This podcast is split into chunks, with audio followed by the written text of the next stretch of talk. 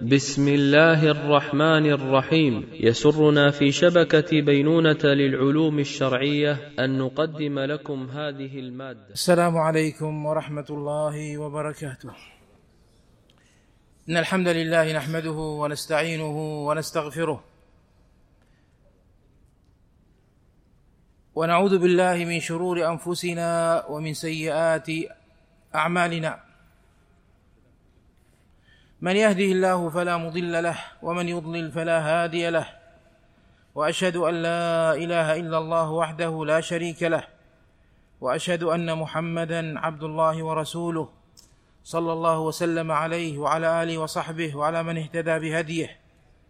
أما بعد أيها الأفاضل الأكارم درسنا موصول بما مضى فيما بوب عليه النووي الإمام بقوله كتاب الأذكار باب فضل ذكر الله عز وجل.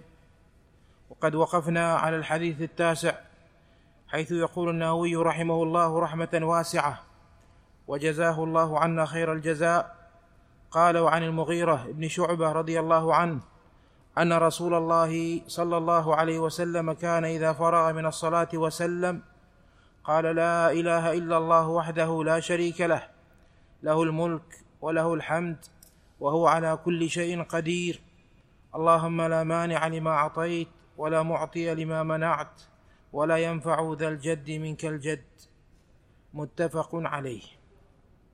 هذا من الأذكار المقيدة التي كان رسول الله صلى الله عليه وسلم يقولها عقب الصلوات المكتوبات. وقد أمر الله عز وجل بالذكر عقب الصلاة حيث قال سبحانه فإذا قضيتم الصلاة فاذكروا الله قياما وقعودا وعلى جنوبكم. وهذه الآية جاءت في سياق صلاة الخوف وفي السفر. وقال الله بعدها فإذا اطمأننتم فأقيموا الصلاة. فالأذكار المشروعة بعد الصلوات مشروعة في الحضر وفي السفر. فاذكروا الله قياما وقعودا وعلى جنوبكم. وهذا يدل على تأكد الذكر لأن الله عز وجل أمر به في كل الحالات سواء كنت قائما أو قاعدا أو على جنب. وقائما يشمل الماشي فمن هذه الأذكار العظيمة هذا الحديث الذي ذكره المغيرة بن شعبة رضي الله عنه أن النبي صلى الله عليه وسلم كان إذا فرغ من الصلاة وسلم. قال لا إله إلا الله وحده لا شريك له. لا إله إلا الله أي لا معبود حق إلا الله.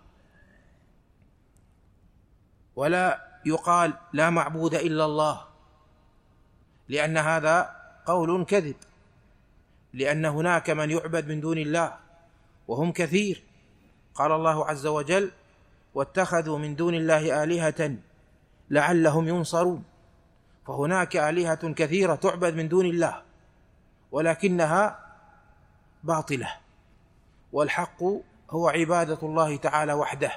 ذلك بأن الله هو الحق وأن ما يدعون من دونه هو الباطل.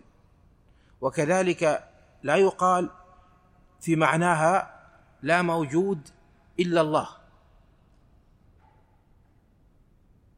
هذا قول بوحدة الوجود أي ليس في الوجود إلا الله.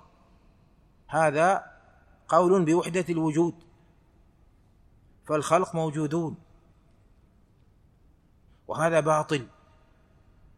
وكذلك لا يقال لا إله إلا الله أي لا خالق ولا رازق ولا مدبر ولا معطي ولا مانع إلا الله. هذا لا يخالف فيه أهل الشرك الذين بعث فيهم رسول الله صلى الله عليه وسلم. وقد قال الله عنهم ولئن سألتهم من خلقهم ليقولن الله ولئن سألتهم من خلق السماوات والأرض وسخر الشمس والقمر ليقولن الله. ولئن سألتهم من نزل من السماء ماء فأحيا به الأرض من بعد موتها ليقولن الله. قل من بيده ملكوت كل شيء وهو يجير ولا يجار عليه. إن كنتم تعلمون سيقولون الله في قراءة وفي قراءتنا لله. قل من يرزقكم من السماء والأرض امن يملك السمع والأبصار؟ ومن يخرج الحي من الميت ويخرج الميت من الحي ومن يدبر الأمر فسيقولون الله. ولكن خلافهم أنهم كانوا إذا قيل لهم لا إله إلا الله يستكبرون ويقولون أنا لتارك آلهتنا لشاعر مجنون. أجعل الآلهة إلها واحدا؟ إن هذا لشيء عجاب. وانطلق الملأ منهم أن امشوا واصبروا على آلهتكم إن هذا لشيء يراد فالخلاف ولا تجعلوا مع الله إلها آخر. إني لكم منه نذير مبين. وأوحي إلي هذا القرآن لأنذركم به ومن بلغ. أئنكم لتشهدون أن مع الله آلهة أخرى؟ قل لا أشهد. قل إنما هو إله واحد وإنني بريء مما تشركون. فلو كانت تفسير لا إله إلا الله لا خالق ولا رازق إلا الله لكان المشركون موحدين. ولكن معناها لا معبود حق إلا الله. فتعالى الله الملك الحق. لا إله إلا هو رب العرش الكريم. ومن يدعو مع الله إلها آخر لا برهان له به فإنما حسابه عند ربه. إنه لا يفلح الكافرون. فلا تدعوا مع الله أحدا. ولا تدعوا مع الله إلها آخر. لا إله إلا هو. كل شيء هالك إلا وجهه. له الحكم وإليه ترجعون. فلا يعبد صنم ولا وثن ولا قبر ولا شجر. لا يعبد إلا الله وحده ولا يدعى إلا الله وحده. ولذلك كان إذا فرغ من الصلاة وسلم قال لا إله إلا الله وحده لا شريك له. وهذا تأكيد لوحدانية الله عز وجل وأنه لا مشارك له في ألوهيته فقول وحده تأكيد للإثبات وقوله ولا شريك له تأكيد للنفي له الملك وله الحمد وهو على كل شيء قدير له الملك المطلق العام الشامل الواسع وله الحمد الكامل المطلق على كل حال فله الملك جملة خبرية قدم فيها الخبر وتقديم الخبر يدل على الحصر. له يعني لله وحده الملك فلا أحد مالك على الإطلاق إلا الله.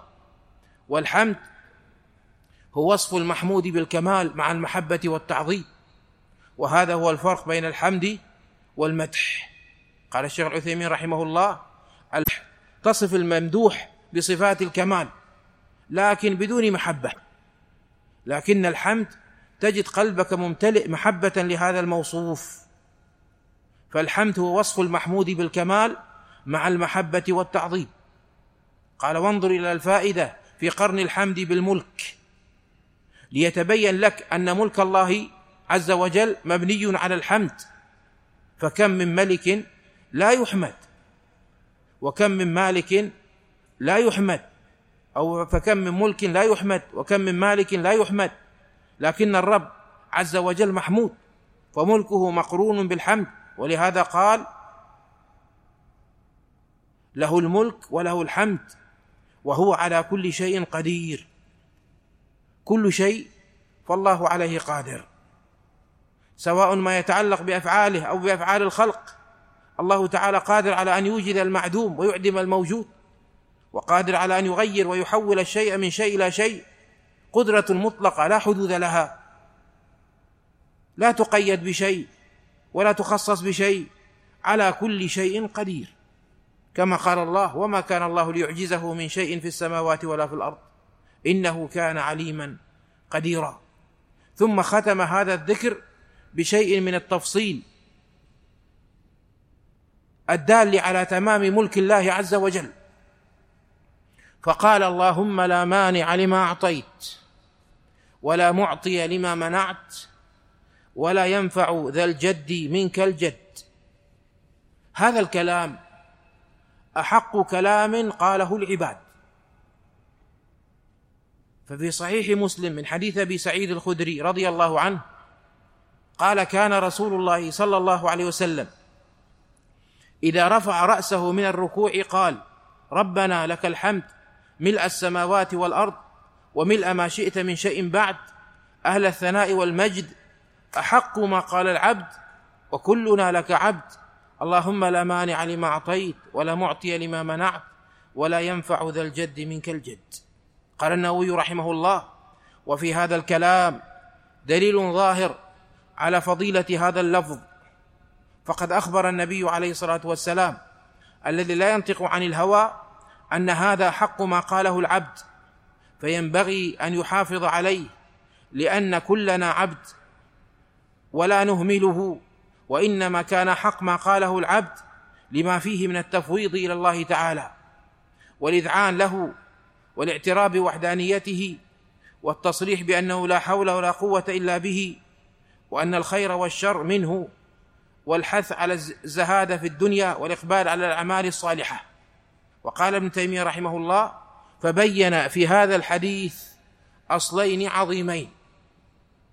أحدهما توحيد الربوبية وهو أنه لا معطي لما منع الله ولا مانع لما أعطاه ولا يتوكل إلا عليه ولا يسأل إلا هو. والثاني توحيد الالهيه وهو بيان ما ينفع وما لا ينفع وأنه ليس كل من أعطي مالا أو دنيا أو رياسة كان ذلك نافعا له عند الله منجيا له من عذابه. فإن الله يعطي الدنيا من يحب ومن لا يحب ولا يعطي الإيمان إلا من يحب. قوله اللهم لا مانع لما أعطيت ولا معطي لما منعت. هذا من تمام ملك الله وقدرته وهو توحيد في الربوبية.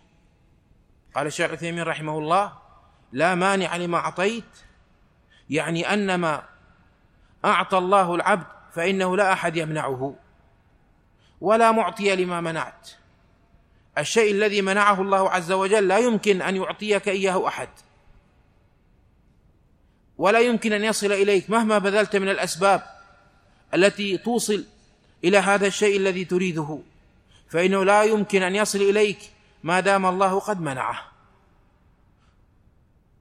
قال فإذا آمن الإنسان بهاتين الكلمتين والإيمان بهما واجب فإنه يعتمد في رزقه على الله وفي دفع الضر على الله وفي جلب النفع على الله ويكون دائما معتمدا على ربه معتقدا أنه سبحانه هو حسبه لا غيره. وقال فإذا آمنا بهذا فممن نسأل العطاء. لا مانع لما أعطيت. من الله. إذا آمنا بأنه لا مانع لما أعطى ولا معطي لما منع. اذا لا نسأل العطاء إلا من الله عز وجل. ونعلم أنه لو أعطانا فلان شيئا فالذي قدر ذلك هو الله. والذي صيره حتى يعطينا هو الله. وما هو إلا مجرد سبب. لكن نحن مأمورون بأن نشكر من صنع إلينا معروفا. لكن نعلم أن الذي يسر لنا هذا العطاء وصير لنا هذا المعطي هو الله عز وجل. اللهم لا مانع لما أعطيت ولا معطي لما منعت. فيه الاعتراف بتفرد الله بالعطاء والمنع. والقبض والبسط والخفض والرفع لا شريك له في شيء من ذلك. فيما يكتبه سبحانه لعبده من خير ونعمة. أو بلاء ونقمة فلا راد له ولا مانع لوقوعه. وما يمنعه سبحانه عن عبده من الخير والنعمة أو البلاء والنقمة فلا سبيل لوقوعه. كما قال تعالى وإن يمسسك الله بضر فلا كاشف له إلا هو وإن يردك بخير فلا راد لفضله. وكما قال سبحانه ما يفتح الله للناس من رحمة فلا ممسك لها وما يمسك فلا مرسل له من بعده وهو العزيز الحكيم. فهو سبحانه المتفرد بالعطاء والمنع. وإذا أعطى سبحانه لم يطق أحد منع ما أعطاه. وإذا منع لم يطق أحد إعطاء ما منعه. وقوله ولا ينفع ذا الجد منك الجد. الجد قال ابن حجر قال النووي الصحيح المشهور الذي عليه الجمهور أنه بالفتح وهو الحظ في الدنيا بالمال أو الولد أو العظمة أو السلطان. والمعنى لا ينجيه حظه منك وإنما ينجيه فضلك ورحمتك. وقال القرطبي الجد الحظ والغنى. ومعناه أن ذا الغنى لا ينفع لا ينتفع بغناه ولا يحول بينه وبين ما يريده الله تعالى له اذ لا حول ولا قوة إلا به. فصاحب الجد الغنى لا ينفعه غناه عما أراده الله به ولا ينجيه ولا يخلصه منه غناه. إنما ينجيه الإيمان والعمل الصالح. قال الشيخ عثيمين رحمه الله فصاحب الحظ والغنى في الدنيا مهما كان عنده ما ينفعه فهو غير نافع له في الآخرة. حتى ولو كان على جد أعظم شيء فإنه لا يمكن أن ينفعه من الله عز وجل. وهذا إذا آمن الإنسان به ويجب عليه أن يؤمن به يستلزم أن يكون الإنسان معتمدا على ربه في حمايته لا على جنده ولا على ماله ولا على نصيبه وحظه إنما هو على ربك لا شريك له على ربه لا شريك له. قال وبهذا التقرير الذي لم نفي بما تدل عليه هذه الكلمات العظيمة. يتبين أهمية الذكر بعد الصلاة. لا إله إلا الله وحده لا شريك له. له الملك وله الحمد وهو على كل شيء قدير. اللهم لا مانع لما أعطيت ولا معطي لما منعت ولا ينفع ذا الجد منك الجد. قال ابن حجر وفي الحديث استحباب هذا الذكر عقب الصلوات. لما اشتمل عليه من ألفاظ التوحيد ونسبة الأفعال إلى الله والمنع والإعطاء وتمام القدرة وفيه المبادرة إلى امتثال السنن وإشاعتها. وفيه المبادرة إلى امتثال السنن وإشاعتها. وهذه الفائدة مأخوذة من سبب ورود هذا الحديث. وهو أن معاوية رضي الله عنه كتب إلى المغيرة بن شعبة رضي الله عنه وكان المغيرة إذ ذاك اميرا على الكوفة من قبل معاوية. أن اكتب إلي ما سمعت النبي صلى الله عليه وسلم يقول في دبر كل صلاة مكتوبة. قال وراد كاتب المغيرة بن شعبة أملى علي المغيرة بن شعبة أملى علي المغيرة بن شعبة في كتاب إلى معاوية أن النبي صلى الله عليه وسلم كان يقول في دبر كل صلاة مكتوبة لا إله إلا الله وحده لا شريك له له الملك وله الحمد وهو على كل شيء قدير اللهم لا مانع لما أعطيت ولا معطي لما منعت ولا ينفع ذا الجد منك الجد قال وراد ثم وفدت بعد على معاوية فسمعته يأمر الناس بذلك. رواه البخاري. فهذا فيه المبادرة إلى امتثال السنن وإشاعتها. فائدة قال ابن رسلان في شرح سنن أبي داود واعلم أنه قد ورد عقيب هذه اللفظة ولا راد لما قضيت. اللهم لا مانع لما أعطيت ولا راد لما قضيت. ولا معطي لما منعت ولا ينفع ذا الجد منك الجد. قال واعلم أنه قد ورد عقيب هذه اللفظة ولا راد لما قضيت كما هي متكررة على الألسنة عقيب الصلاة وهي ثابتة في مسند عبد بن حميد عن عبد الرزاق عن معمر عن وراد. وهذه ذكرها ابن حجر في الفتح حيث قال رحمه الله فائدة اشتهر على الألسنة في الذكر المذكور زيادة ولا راد لما قضيت. وهي في مسند عبد بن حميد من رواية معمر عن عبد الملك بن عمير بهذا الإسناد لكن حذف قوله ولا معطي لما منعت. ووقع عند الطبراني تاما من وجه آخر. ووقع عند النسائي عند أحمد والنسائي وابن خزيمة من طريق هشيم عن عبد الملك بالإسناد المذكور أنه كان أنه كان يقول الذكر المذكور أولا ثلاث مرات. الذي في مسند عبد بن حميد عن وراد وهو كاتب المغيرة بن شعبة قال كتب معاوية إلى المغيرة أن اكتب إلي بشيء من حديث رسول الله صلى الله عليه وسلم. قال فكتب إليه إني سمعت رسول الله صلى الله عليه وسلم يتعوذ من ثلاثة من عقوق الأمهات ومن وأد ومن وأد البنات ومن منع وهات وسمعت ينهى عن ثلاث عن قيل وقال وإضاعة المال وكثرة السؤال. قال وسمعته يقول اللهم لا مانع لما أعطيت ولا راد لما قضيت ولا ينفع ذا الجد منك الجد. فهنا كما قال ابن حجر حذف قوله ولا معطي لما منعت.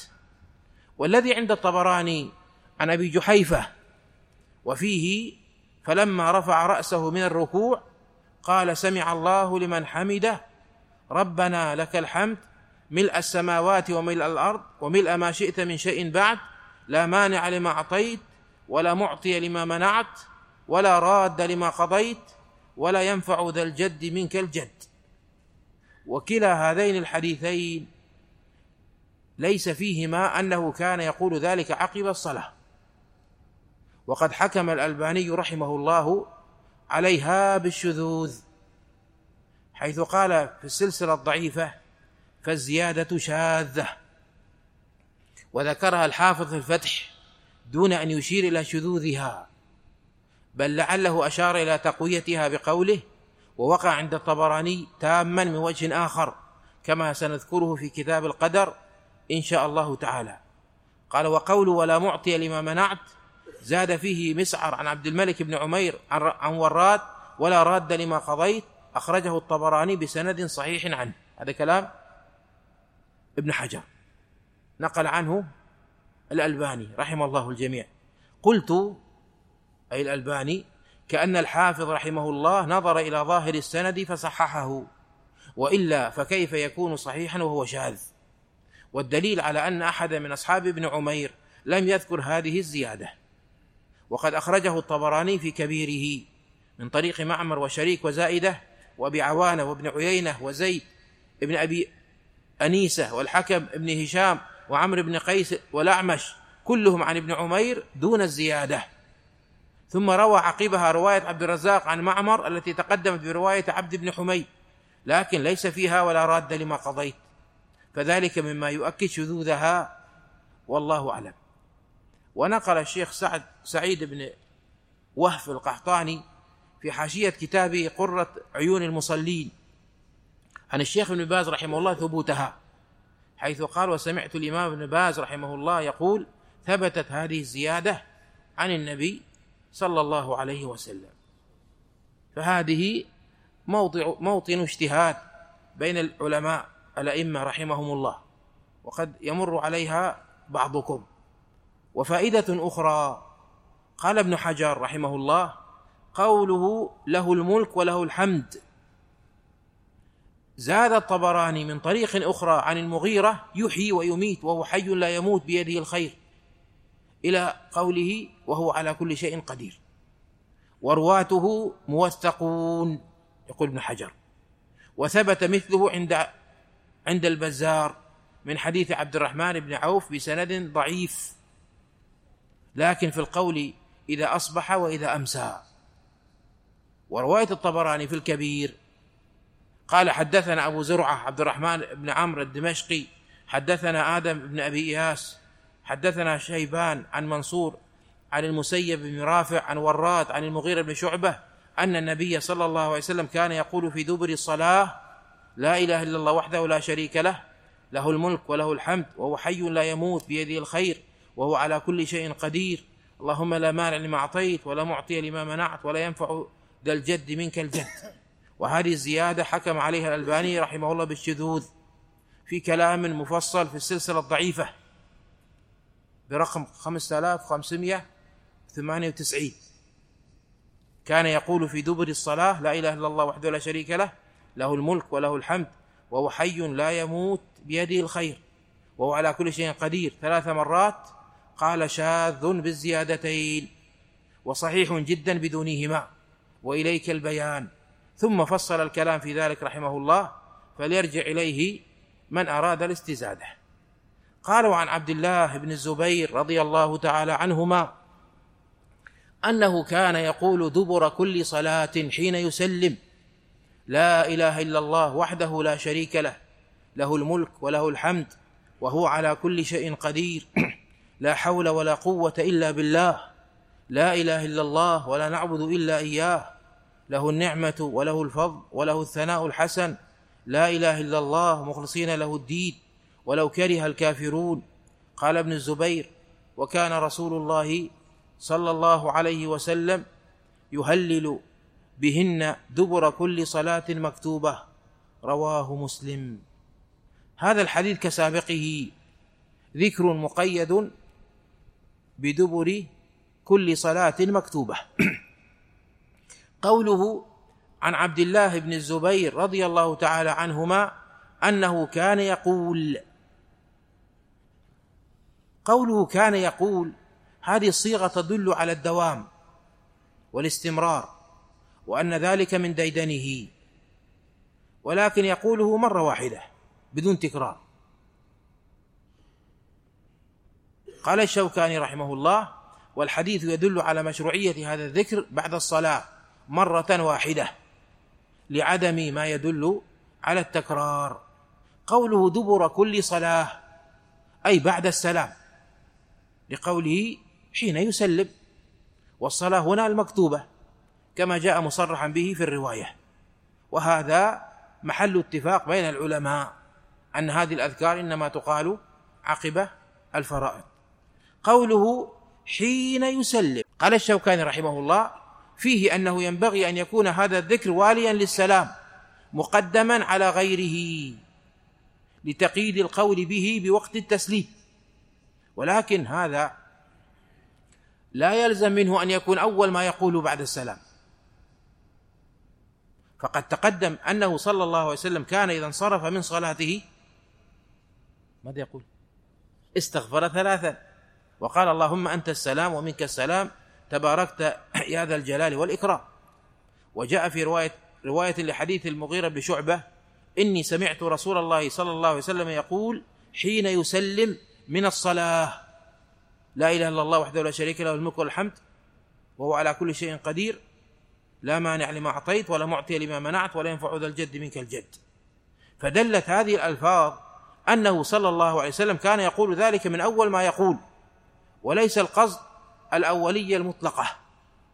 ولذلك قال الشيخ ابن تيميه رحمه الله والترتيب بين الأذكار ليس بواجب. يعني لو قدمت بعضها على بعض فلا بأس. لكن الأفضل أن تبدأ بالاستغفار ثلاثا. واللهم أنت السلام ومنك السلام. ثم تذكر الله عز وجل بالأذكار الواردة. قوله لا إله إلا الله وحده لا شريك له. له الملك وله الحمد وهو على كل شيء قدير. لا حول ولا قوة إلا بالله. لا إله إلا الله ولا نعبد إلا إياه. له النعمة وله الفضل وله الثناء الحسن.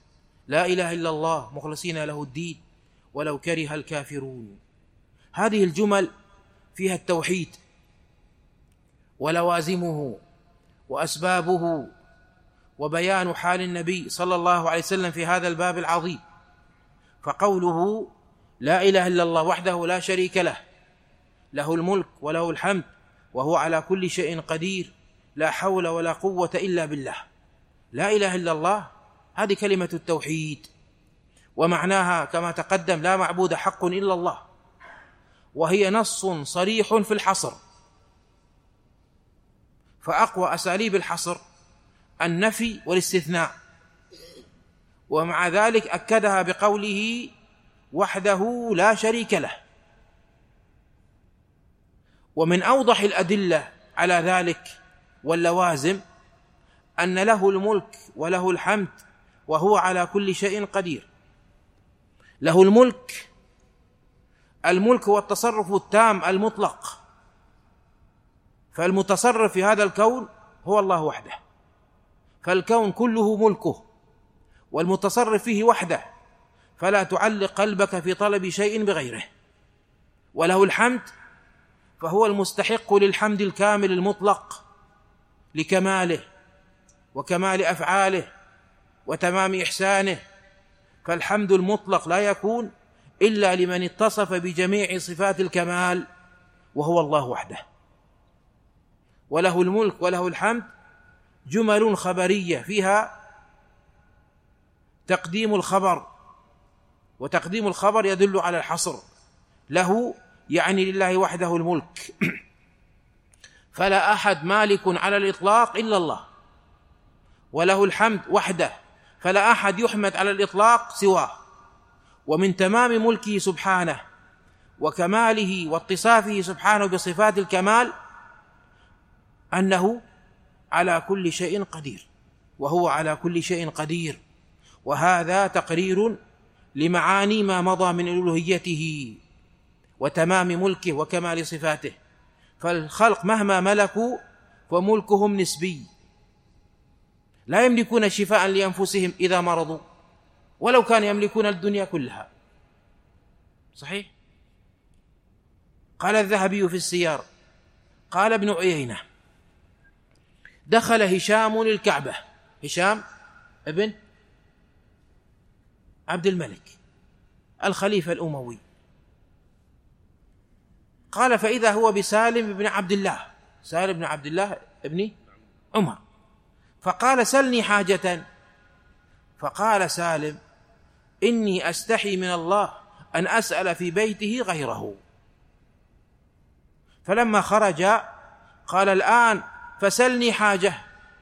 فقال له سالم من حوائج الدنيا أم من حوائج الآخرة؟ قال من حوائج الدنيا. لأن حوائج الآخرة؟ عند الله عز وجل. قال والله ما سألت الدنيا من يملكها. فكيف أسألها من لا يملك؟ قال دخل ابن سيماك على الخليفة هارون الرشيد يوما. فاستسقى الرشيد. فأتي بقلة فيها ماء مبرد. قلة الجرة. فقال ابن السماك لابن السماك عظني. فقال يا أمير المؤمنين بكم كنت مشتريا هذه الشربة لو منعتها لو منعتها؟ بكم يا أمير المؤمنين؟ بكم كنت مشتريا هذه الشربة لو منعتها؟ قال بنصف ملكي. فقال اشرب هنيئا. فلما شرب قال أرأيت لو منعت خروجها من بدنك؟ بكم كنت تشتري ذلك؟ قال بملكي كله.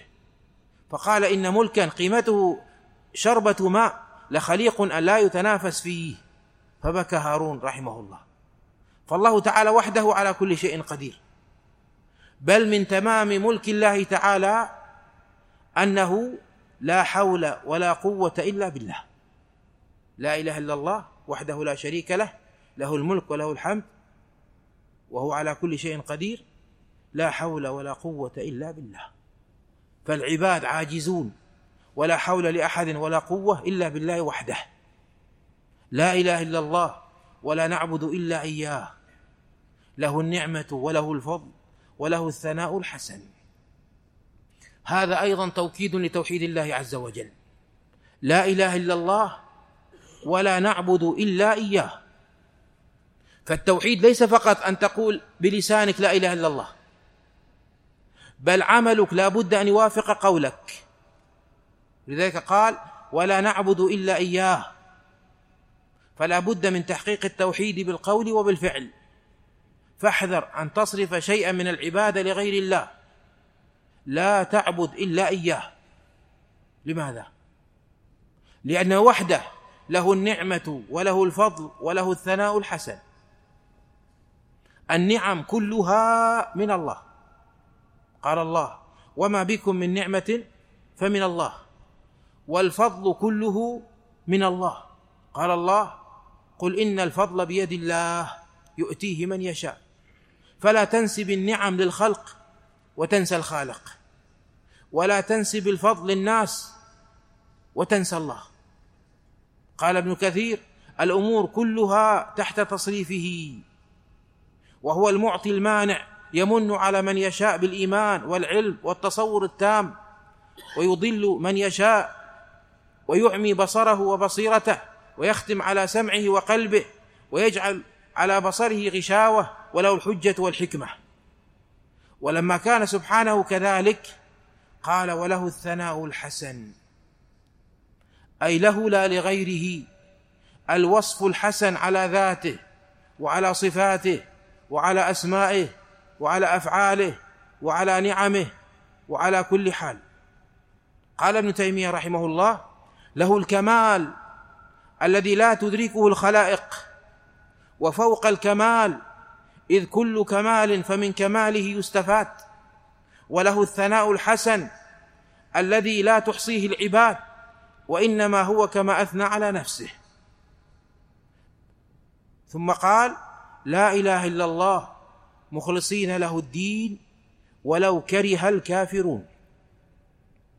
أي نحن على هذا التوحيد والإخلاص. ولو كره الكفار ذلك. لا إله إلا الله. مخلصين له الدين ولو كره الكافرون. أي نحن على هذا التوحيد والإخلاص. ولو كره الكفار ذلك. وهذا يؤكد الثبات على التوحيد والدين والحق. فالتوحيد لا يتنازل منه عن شعره ولو سخط أهل الأرض كلهم. فالثبات على الحق لا يساوم عليه. ولو نال الإنسان ما نال من أذى. وقد قال رسول الله صلى الله عليه وسلم موصيا معاذ رضي الله عنه لا تشرك بالله شيئا وإن قتلت وحرقت. لا تشرك بالله شيئا وإن قتلت وحرقت رواه أحمد وغيره. وخذوا هذين المثالين. مثال نبوي عن ابن عباس رضي الله عنهما قال قال رسول الله صلى الله عليه وسلم لما كانت الليلة التي أسري بي فيها أتت علي رائحة طيبة. فقلت يا جبريل ما هذه الرائحة الطيبة؟ قال هذه رائحة ماشطة ابنة فرعون وأولادها. قال فقلت وما شأنها؟ قال بين هي تمشط ابنة فرعون ذات يوم إذ سقطت المدرى من يدها والمدرى إناء الزيت. فقالت بسم الله. أو المشط في قول. فقالت بسم الله. فقالت لها ابنته فرعون أبي؟ قالت لا. ولكن ربي ورب أبيك الله. قالت أخبره أو أخبر أبي بذلك قالت نعم. فأخبرته فدعاها. فقال يا فلانة وإن لك ربا غيري؟ قالت نعم ربي وربك الله. قال فأمر بنقرة من نحاس فأحميت. ثم أمر بها أن تلقى هي وأولادها فيها. فقالت له إن لي إليك حاجة. قال وما حاجتك؟ قالت أن تجمع عظامي وعظام ولدي في ثوب واحد فتدفننا. قال ذلك لك علينا من الحق. يعني ذلك لك سنعطيك لما خدمتينا. قال فأمر بأولادها فألقوا بين يديها واحدا واحدا. حتى انتهى ذلك إلى صبي لها مرضع. كأنها تقاعست من أجله. فأنطق الله الصبي فقال يا أمة اقتحمي. فإن عذاب الدنيا أهون من عذاب الآخرة فاقتحمت. في رواية عند ابن حبان فجعل يلقي ولدها واحدا واحدا حتى انتهوا إلى ولد لها رضيع. فقال يا أمتاه اثبتي فإنك على الحق. وهكذا كان الصحابة والسلف. وذلك في السير عن أبي رافع قال وجه عمر جيشا إلى الروم. فأسروا عبد الله بن حذافة فذهبوا به إلى ملكهم فقالوا إن هذا من أصحاب محمد صلى الله عليه وعلى آله وسلم. فقال هل لك أن تتنصر وأعطيك نصف ملكي؟ فقال لو أعطيتني جميع ما تملك وجميع ملك العرب ما رجعت عن دين محمد طرفة عين. قال إذا أقتل أقتلك. قال أنت وذاك. فأمر به فصلب. وقال للرماة ارموه قريبا من بدنه. وهو يعرض عليه ويأبى. فأنزله ودعا بقدر. فصب فيها ماء حتى احترقت. ودعا بأسيرين من المسلمين فأمر بأحدهما فألقي فيها. وهو يعرض عليه النصرانية وهو يبكي وهو يأبى. ثم بكى. فقيل للملك إنه بكى. فظن أنه قد جزع فقال ردوه. قال ما أبكاك؟ قال قلت هي نفس واحدة. تلقى الساعة فتذهب. فكنت أشتهي أن يكون بعدد شعري أنفس تلقى في النار في الله. فقال له الطاغية هل لك أن تقبل رأسي وأخلي عنك؟ فقال له عبد الله وعن جميع الأسارى؟ قال نعم. فقبل رأسه وقدم بالأسارى على عمر فأخبره خبره فقال عمر حق على كل مسلم أن يقبل رأس ابن حذافة وأنا أبدأ. فقبل رأسه.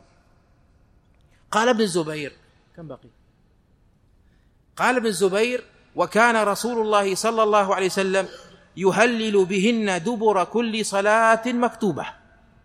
وفي رواية عند مسلم قال أبو الزبير سمعت عبد الله بن الزبير يخطب على هذا المنبر وهو يقول انظر إلى حرص السلف ونشرهم للسنة. سمعت عبد الله بن الزبير يخطب على هذا المنبر وهو يقول كان رسول الله صلى الله عليه وسلم يقول إذا سلم في دبر الصلاة أو الصلوات فذكر الحديث.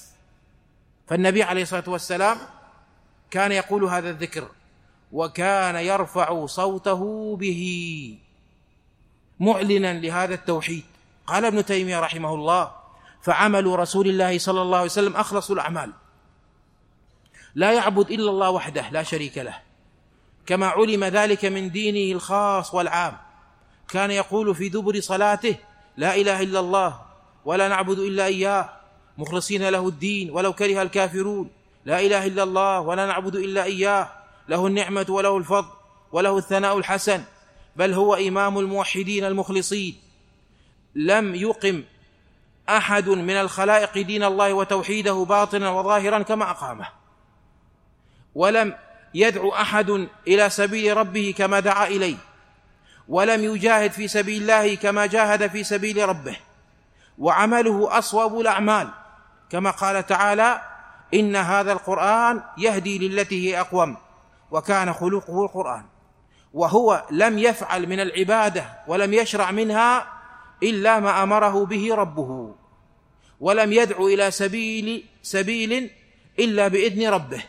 كما قال تعالى يا أيها النبي انا أرسلناك شاهدا مبشرا ونذيرا وداعيا إلى الله بإذنه.